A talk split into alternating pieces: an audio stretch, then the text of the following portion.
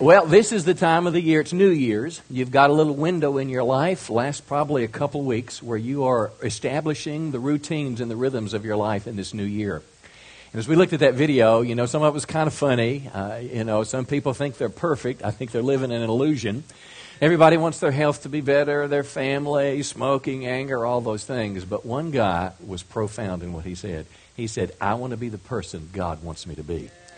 And didn't it just kind of feel like everybody else is living for themselves, which is kind of the world that we live in today? You know, how many know nothing wrong with health? Everybody should be healthier. Uh, hopefully, you're blessed financially this year. Hopefully, anger doesn't define your life. I don't know if drinking's going to help, but you know, all these things are a part of life. But there's a higher purpose, and that purpose is becoming the person God wants you to be. So this morning, we're going to talk together for about 35 minutes about change. Because how many know none of us are where God wants us to be? We may be headed in the right direction, but none of us are where God wants us to be, which presumes that there's some things that I've got to adjust, some things I've got to change. Even the most finely tuned machine, be it a car or whatever it is, every once in a while you just need to adjust it a little bit. If you've got a chainsaw and it's cutting wood, before you know it, the chain gets real loose and it'll fly off. You got to take a screwdriver and just adjust that chainsaw to make it work right. Well, this is the time of the year where people are thinking about making changes in their life. Now, here's the deal I'm not going to tell you who to be. That's the privilege that you have in life, that you get to decide the big issues of life. You know, what's your career going to be? Who are you going to marry? You know, going to school, all these different things. God's given us free will. But here's what I'm going to provoke you to do is to become the person God wants you to be. Now, I can teach you from the Bible what the Bible says about how to get there. And if you're willing to do that this morning, we're going to look at three things together because it's not real complicated. If you want to become the person God wants you to be, that God created you to be, I see a little baby hiding over in the corner over here. You know, the Bible says in Psalms that before that child was born, his life, his days were written in a book and God designed a life. Well, how many know that's not going to automatically happen? How many know we've got to cooperate with God to see that happen in our lives? Well, there's three things that we're going to talk about doing this morning. And here's the first thing. Number one, there's some things I need to stop doing. Can you say, stop doing? Yeah, everybody's got something. We're going to look at Hebrews 12, kind of two broad categories in Hebrews 12. So there's some things to stop doing, but guess what? There's also some things that I need to continue doing. In other words, there are what we're going to call spiritual disciplines. There's just a rhythm of life that if you will just live in a certain fashion day by day in your walk with God, the weekly things we do, they'll produce spiritual life and health. And number three is kind of a big global picture. It's about starting the right thing. Now, that's singular, and I'm going to talk about a focus of life that we're not just living for today, but we're living for eternity. So let's talk about change this morning. Let's begin in Hebrews chapter 12. Hebrews chapter 12, verse 1. So to become the person God wants me to be, let's let go. Let's begin at this starting place, and it's to stop doing the wrong things. Stop doing the wrong things. Hebrews 12:1 says, "Therefore, since we're surrounded by such a huge cloud of witnesses." Now, how many know chapter 12 follows chapter 11? Now, chapter 11 in the book of Hebrews is, is basically a, a, a, summary of the whole Old Testament. And it probably mentions 25, 30 different believers that made a difference in their world. It talks about Abraham and Sarah and Moses and all these great litany of people. And it's a picture now that these that have gone before us as believing people are witnesses. And there's even a sense that maybe they can somehow look at us and see us at the race that we're running. But notice what it says it says, Let us strip off every weight that slows us down especially the sin that trips us up. So here's the first thing when we talk about what we'll stop doing it's weights that slow us down and sins that trip us up. And let us run with endurance the what? The race that God has set for us. So the Christian life is like a race. But let's take it a step beyond that. Imagine the Christian life is like a shopping spree in Dallas. Well, how many know if you want to get to the, you can't get to the right place by going in the wrong direction? All right? I think I've got about a third of you this morning. Okay, wake up here. Should have gone to the cafe, got a cappuccino. You cannot get to the right place by going in the wrong direction. Just impossible. You know, if you got together and you wanted to go shopping, you want to go to the Bass Pro Shop in Dallas, how many know you hop on I 30 and west you go? How many know you're not going to get to the Dallas Bass Pro Shop by going, uh, by going north on Highway 71? I mean, you're just going in the wrong direction. Well, it sounds kind of simple, and it really is. Now, let's stay with us on this. The Lord has a race to run. He's got a direction. He's got a place where we're supposed to be. God has a design for you in 2012, but let me tell you this up front Satan wants to stop you.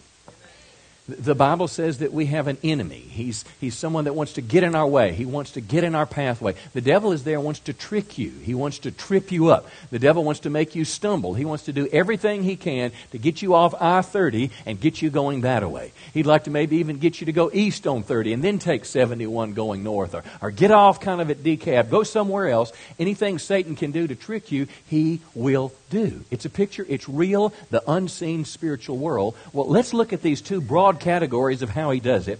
One is weights that slow us down. Now, let me give you a definition. It's a good one in today's crazy world. A weight is anything that complicates our lives, consumes our time, or distracts us from most important.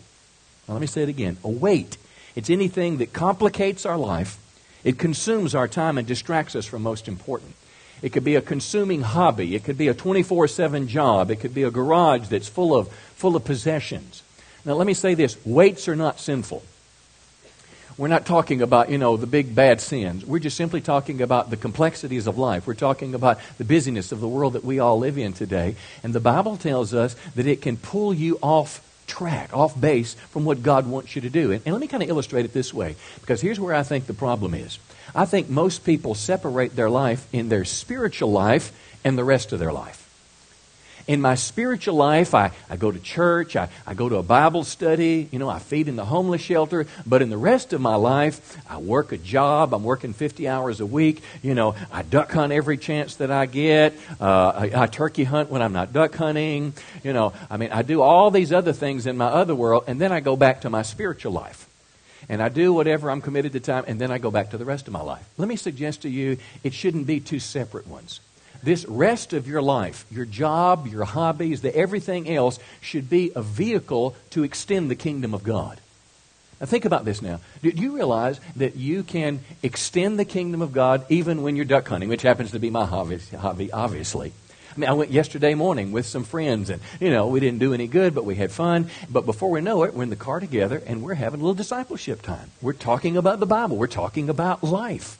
Well, guess what? And after breakfast and after breakfast, there was an elderly lady, and she said, Can somebody put some air in my tire? And I said, Well, sure, I can. After I put the air in her tire, guess what? I invited her to church. I talked to her about her spiritual life for just a second. But, but see, because it's not Jesus and fun stuff, Jesus and job, it's life together, and our whole life should be lived as a platform to extend God's kingdom. When you think about, you know, Tim Tebow. If I say the name Tim Tebow, everybody in America, literally, I mean, uh, most people certainly know the name Tim Tebow. Well, why? It's because when he, as a football player, he has for his life, he has a gift. Now, listen, I don't care how. I, I used to want to be a, an athlete beyond where I ever arrived, but the bottom line, I was only six foot tall and skinny, and you know, you just can't do much with that.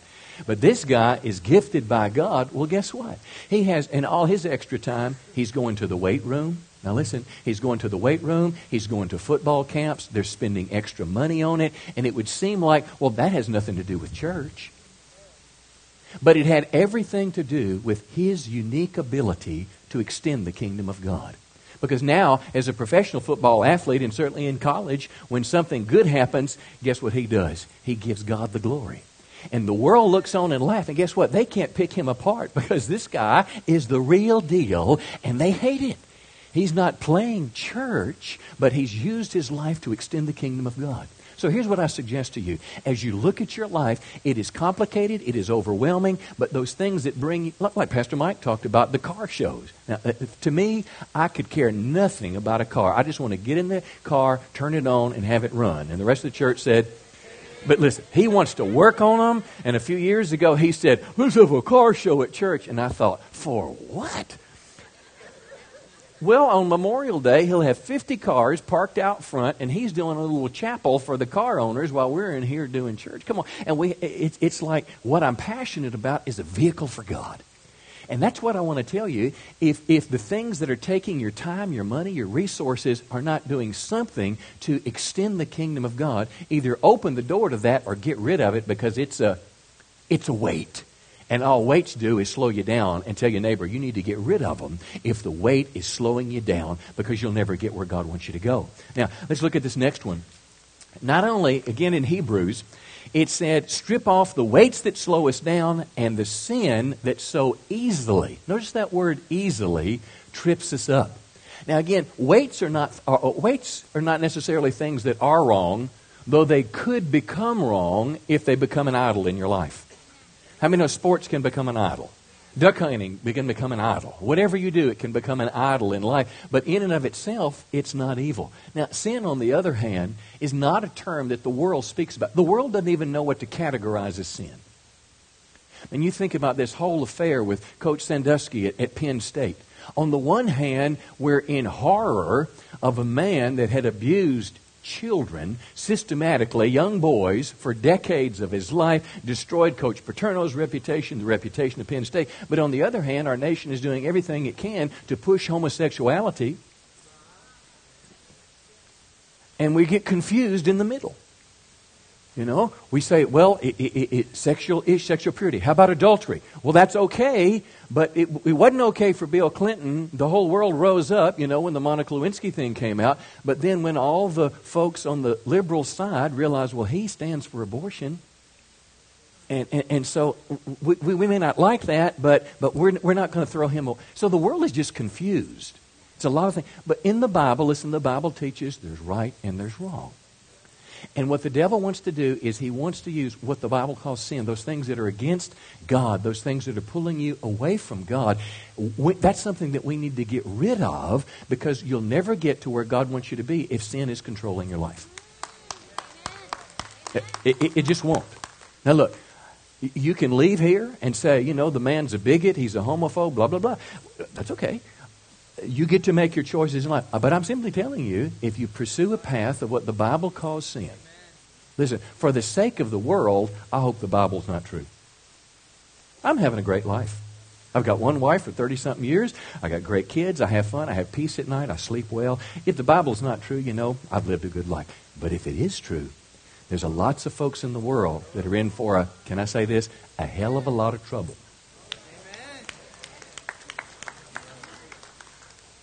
I mean, that's just, that's just how it comes to pass. There is sin is what separates us from God. Sin is what put Jesus on the cross. And I love you enough to tell you about it.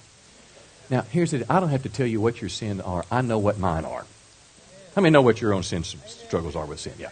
Yeah. Half of you do. Half of you, you know, wouldn't raise your hand no matter what I said. If I were to say, how many people here want Joe Cruz to take you to lunch today? Let me see your hand. See, see, even they wouldn't all raise their hand for that, Joe. So I don't know what we're going to. Well, anyway, let me give you three things that'll help you when, when it comes to sin.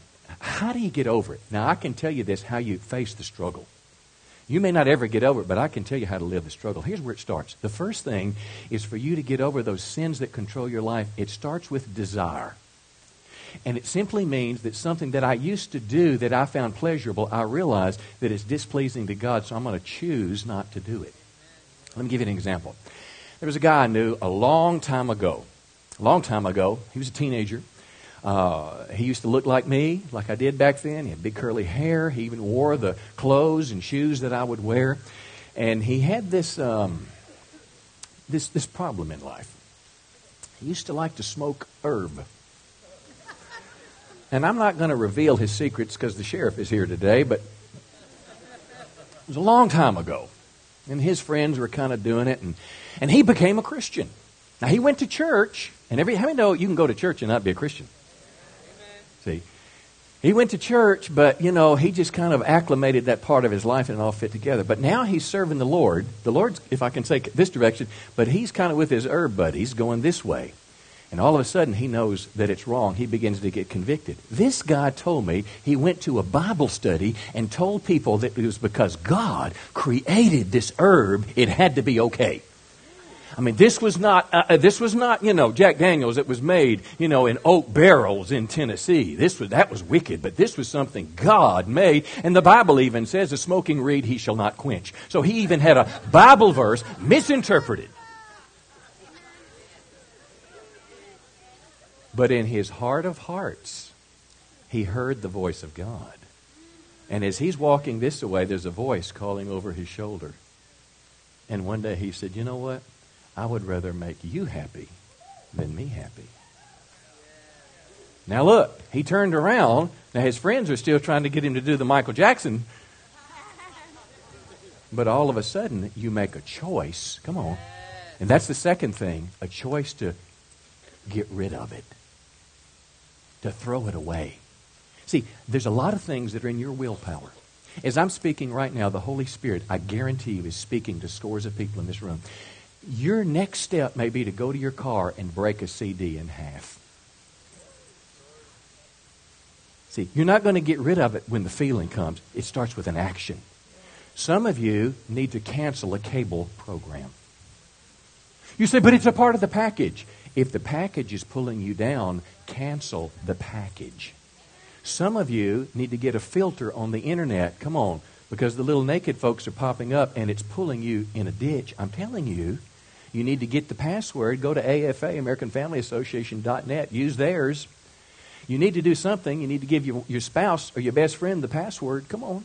I'm telling you, that's the second way you deal with sin. Some things are simply a choice, and it is in your power to do it, and you just make the step and you get on with your life. But there's a third level of things, listen, spiritual strongholds that you have tried for years to get over and hadn't. Come on, somebody be honest with me this morning. I, I wish all of life was just as easy as just say no, but it's not.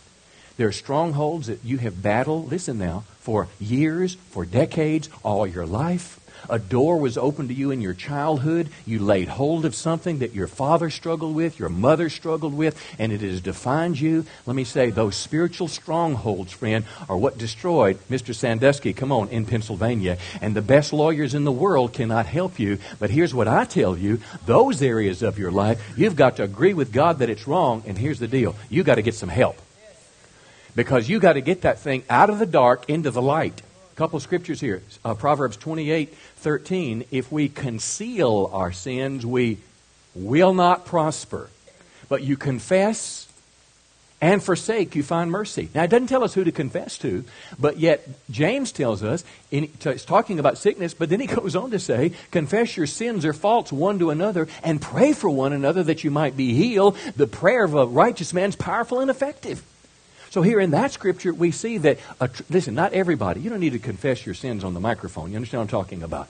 But there are trusted people, listen, godly people that when you get that thing out of the dark, come on, you can, you can, you can get a handle on it. I mean, when I'm having struggles, and I have my struggles, I've got a couple. I've got a couple spiritual men, fathers in the faith, and when I see them, they said, "How are you doing?" And I said, "Thank you for asking. Let me tell you what I'm struggling with. Would you put your hand on my and would you take me by the hand and pray for me that I would not give in? Come on to the devil's attacks." So that's just telling you the first part of the message here. If you want to be the person God wants you to be, you have got to stop doing some things that are wrong because they will destroy your life. Come on, give the Lord a, a big hand.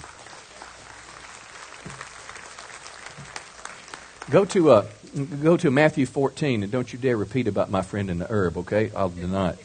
Uh, stick to the basics. There's some things you need to stop doing, but sticking to the basics. Now, this has to do with spiritual disciplines. I saw my family during um, Christmas in Mississippi, and I went by this dentist's office, and he had this sign out front, and here's what it said Only brush and floss the teeth you want to keep. And everybody who hates the dentist says, yeah, only brush and floss the teeth you want to keep. Well, could we say it this way? Only read your Bible and pray if you want to be close to God. Come on. Only do spiritual things. Only go to church if you want to hear the Word of God taught. Only go to church. Come on, if you want to develop relationship with other believers. You know, so don't do these things if it's not important to you. So, these spiritual disciplines, and I'm going to just kind of go over this quickly. I say continue doing these things, but some of us need to start doing these things. Now, you know, we say our mission statement at Church on the Rock is to connect people to God, friends, ministry, and the world. That's not just a cutesy saying. Here's, here's the rhythms that's associated with that. Connecting people to God simply means that you spend time with God every day. You have an appointment with God. We call it a daily devotion. Matthew 14, 23, Jesus had just fed 20,000 people. After he dismissed the crowds, he went up on the mountain by himself to pray. So here's the rhythm of Jesus' life.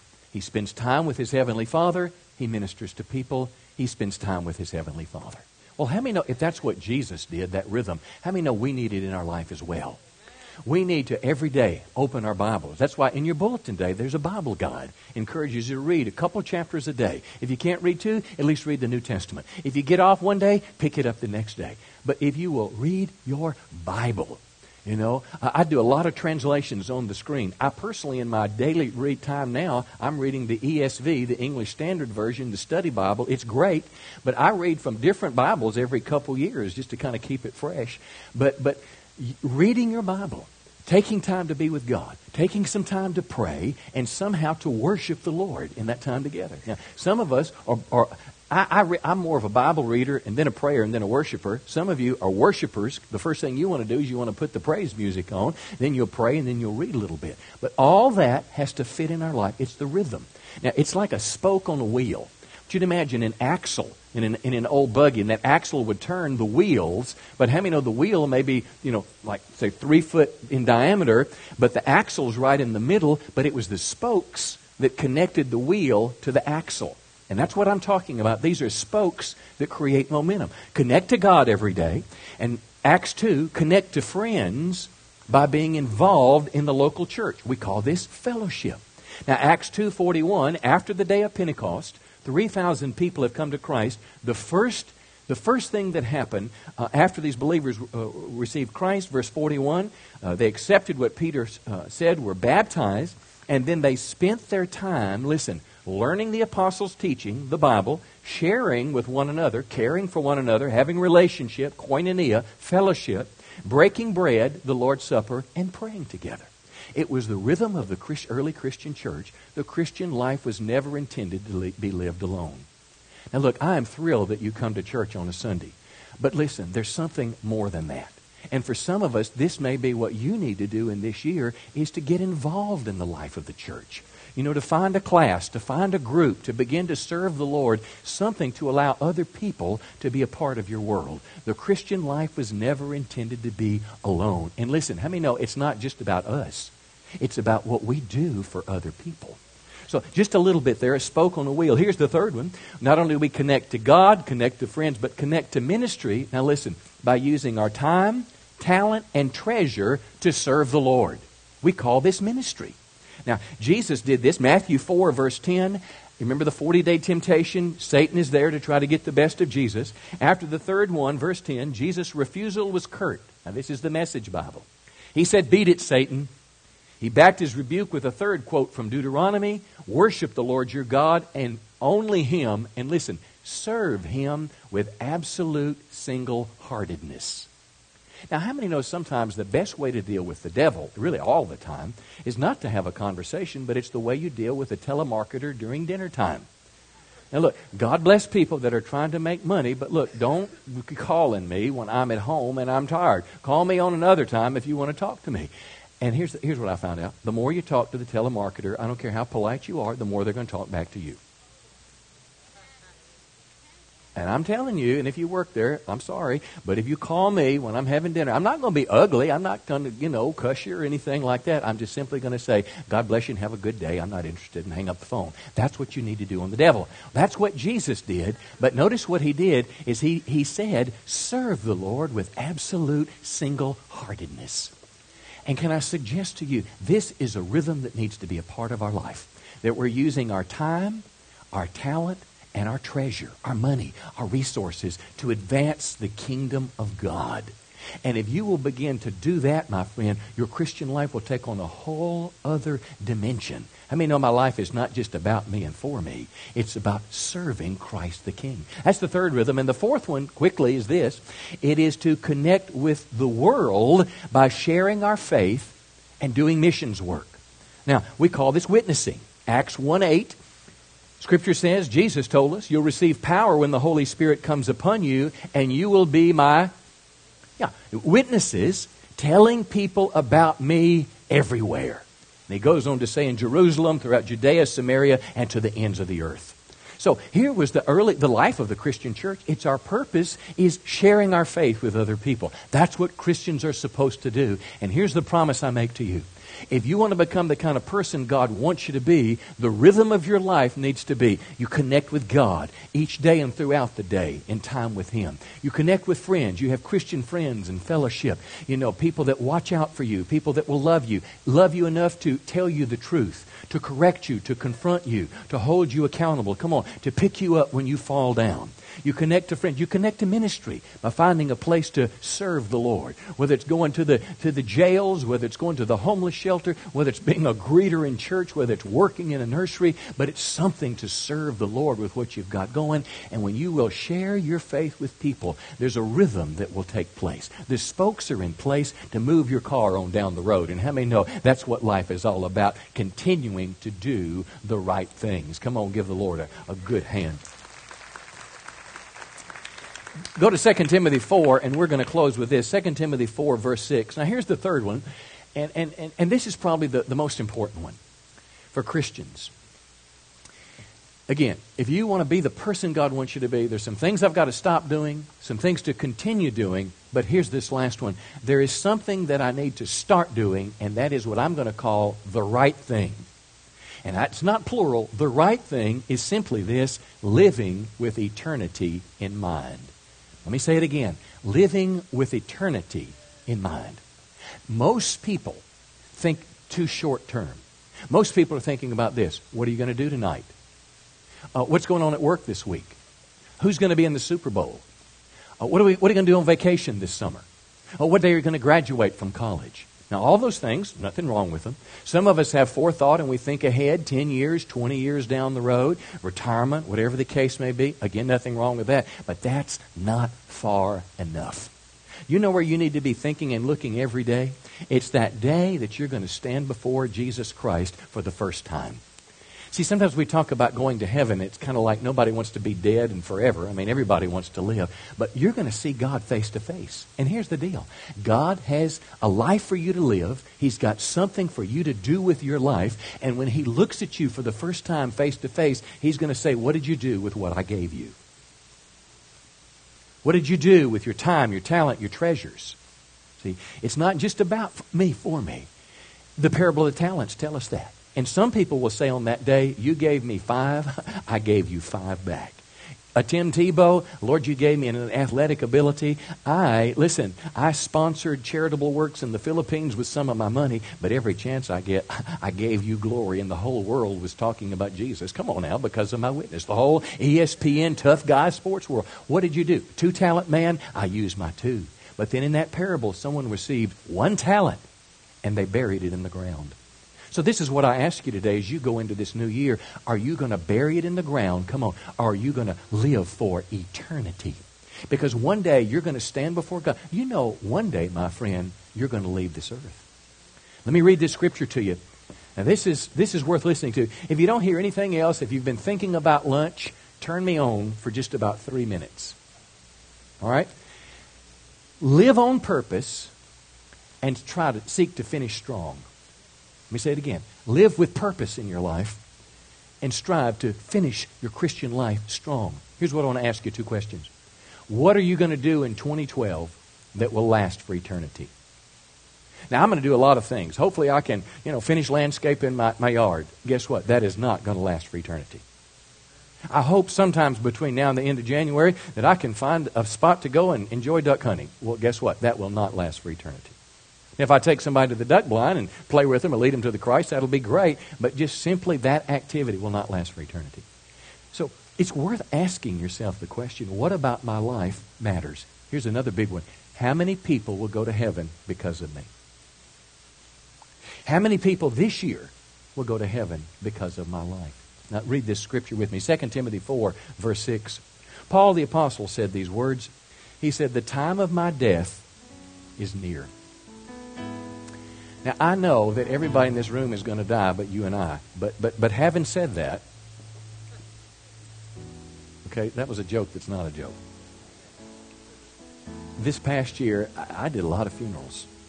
And not one person told me in 49 days I'm going to die. and, and here's what I want you to sing at my funeral, and, uh, and, and, and, and this is where I'm going to be buried. Not one, now, pre planning is a good thing, but I'm telling you, nobody came to me this year, but I did a lot of funerals. Every day it's going to happen. Every, listen, something, Paul said, the time of my death is near. Now listen to what he said, how he lived his life. I fought the good fight, which simply means life is hard sometimes. It's hard being a Christian. There's opposition, there's trouble, but I fought it. I have finished the race. Here's the phrase again. I finished strong. And I have remained what? That's the question. Which basically he's saying, I didn't give up. I didn't quit. When I got off the wrong path, I got back on the right path as quick as I could. I mean, none of us are perfect. All of us are going to fall and stumble and get off base, but yet God wants us to get back on. I remain faithful. And now look at verse 8. This is incredible. And now the prize awaits me the crown of righteousness, which the Lord, the righteous judge, will give me on the day of his return. But listen, the prize is not just for me, but it's for all who eagerly look forward to his appearing. You know who that is? That's us. And Paul is saying basically, you've got a race like I do. One day your life is going to be over. Jesus has given you a job to do. There's opportunities before you. If you will be faithful, if you will finish strong, one day, come on, there's a crown that God's going to give to you. So the question, friend, is not how I start the Christian life, it's how I end. And my friend, 2012 is working towards the end of your life. And my question for you is will you be backslidden? Will you be apathetic? Will you put off until tomorrow what you should do today? Will you still let your life be determined by worry and fear and selfishness and everything else down the list? Or will you set your mark on the prize of the high calling? I was talking to one of our elders the other day, and, and Brother Larry and he and I were talking about uh, Brother Fred Harris. If you know Fred, he's an elder in our church. He was here last night, and uh, Fred is staring 80 years of age in the face. He's still a pretty spry guy, uh, he'll climb ladders to cut limbs off trees unless his wife is around, and then he can't do it. But, but more than just spry cutting trees, that man is on fire for God. I went to his life group this year, and the house was filled with people and it wasn't just people. I mean, listen, those people being loved and cared for. Uh, here's a man that anytime you give him an opportunity, he'll open the Bible, he'll talk to you, he'll pray for you, he'll love you. But you know what? One day he's going to step into eternity. But he is finishing strong. Come on. And I want to end up like that. I, I, I don't want to. I, I, don't want at my funeral people to have to say, well, I don't know if he was a Christian or not. I do these all the time. What was his spiritual life like? Well, when he was 14, he went down to the altar. I, I think you've sold yourself short. I want to be, listen, we, we, we don't have three hours for the service today. I know more people want to talk about, you know, Joe or Tom or Sue or Bill or John's life, how he affected you for Christ. But we don't have time for everybody. It's three o'clock. You know, we've been here three hours and we got to go to the graveside. Come on. That's the way I want to live my life. How about you? I want to finish strong. Let me tell you a story. I'm going to close with this. Has anyone seen the movie Secretariat? Oh, man. I saw it the other day, and I was so moved by it, I watched it three times. I mean, it's just a true story, and it's about a, a racehorse. And I don't know much about horse racing. Uh, I don't know much about it. You know, when I heard somebody say, it's about a horse, and I said, uh, I, have seen Flicka, and I've seen Black Beauty, and it, it's not that kind of horse. And it's a story of a family. It's a true story. It's back in the early 70s. And this horse, of course, Dad, uh, you know, for generations, you know, I guess they had raised horses, and you know, it was a multi-million dollar operation, and, and Mom died, and, and you know, Dad is dying, and, and they're going to lose the farm because of inheritance taxes and all that, and all their hope is caught up in this horse. And this woman who, who's married now, and she's away from it, she's a housewife, but she still had it in her blood, and this little horse was born, called Secretariat and uh, he, he, he, they began to train him, and, and he ran his first race, you know, and he lost, and they were mad, but all of a sudden they got it in gear, and he began to win. And this horse was kind of interesting, and this is where maybe you'll see some parallels. When he would start, they said he would be leaning against the back of the gate. And every other horse would get out in front of him, and then he would begin to catch them from the rear. And from the rear, the jockey is just getting, you know, dirt all over him. And, and, and it's like, think about it. He's at the end of the race. He's not doing very good. He's getting dirty. It's like we get sin gets on us and all that. But before you know it, he bolts out of the head of the pack and he begins to win. And now he's the horse of the year. But they need $6 million, see, to pay off all the taxes. And somebody offers to buy the horse, and she said, No, I'm going to. Well, anyway, but they're making an investment in it. But if he doesn't win the Triple Crown, they lose everything the farm, everything. It's all downhill. And of course, her brother, you know, the smart one, and her husband says, No, you just need to sell the horse. And she said, No, Dad raised me to win. And, and, and so here they're running. And the first race of the Triple Crown, what's it called? The uh, Kentucky Derby. True to form.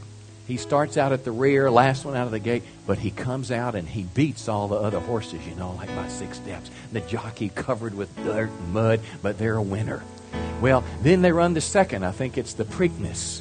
And same thing happens. Horse starts out in the rear of the pack, and, and at some point he kicks in gear and, and he wins again. Now he's won two of the three big races. But here's the last one. I think it's called the Belmont Stakes.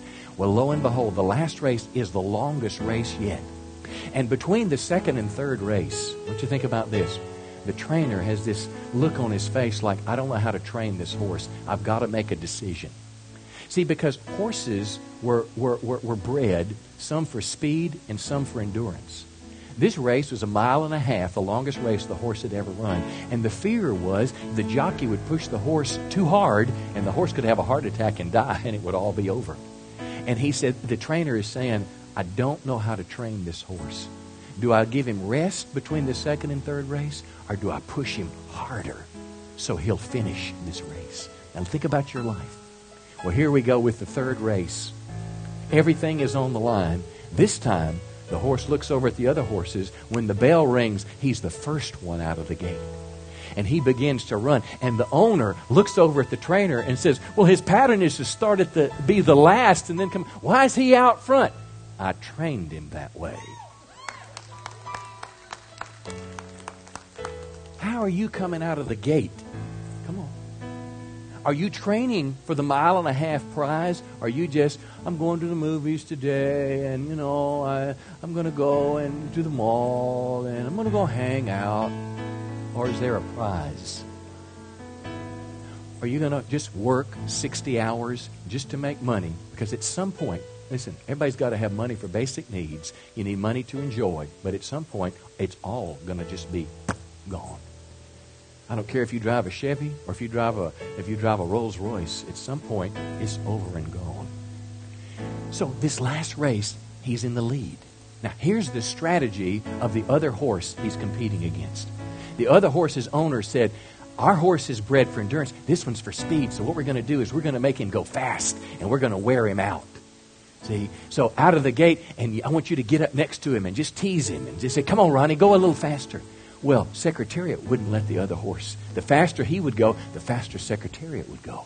It's almost like in our life. The more challenging my life is, the more I press into God. The more difficulty I face, the more deliberate I am in my Christian life. When I face walls and barriers that are, that are stopping me, I fast, I pray, I seek God. I don't fall off by the wayside.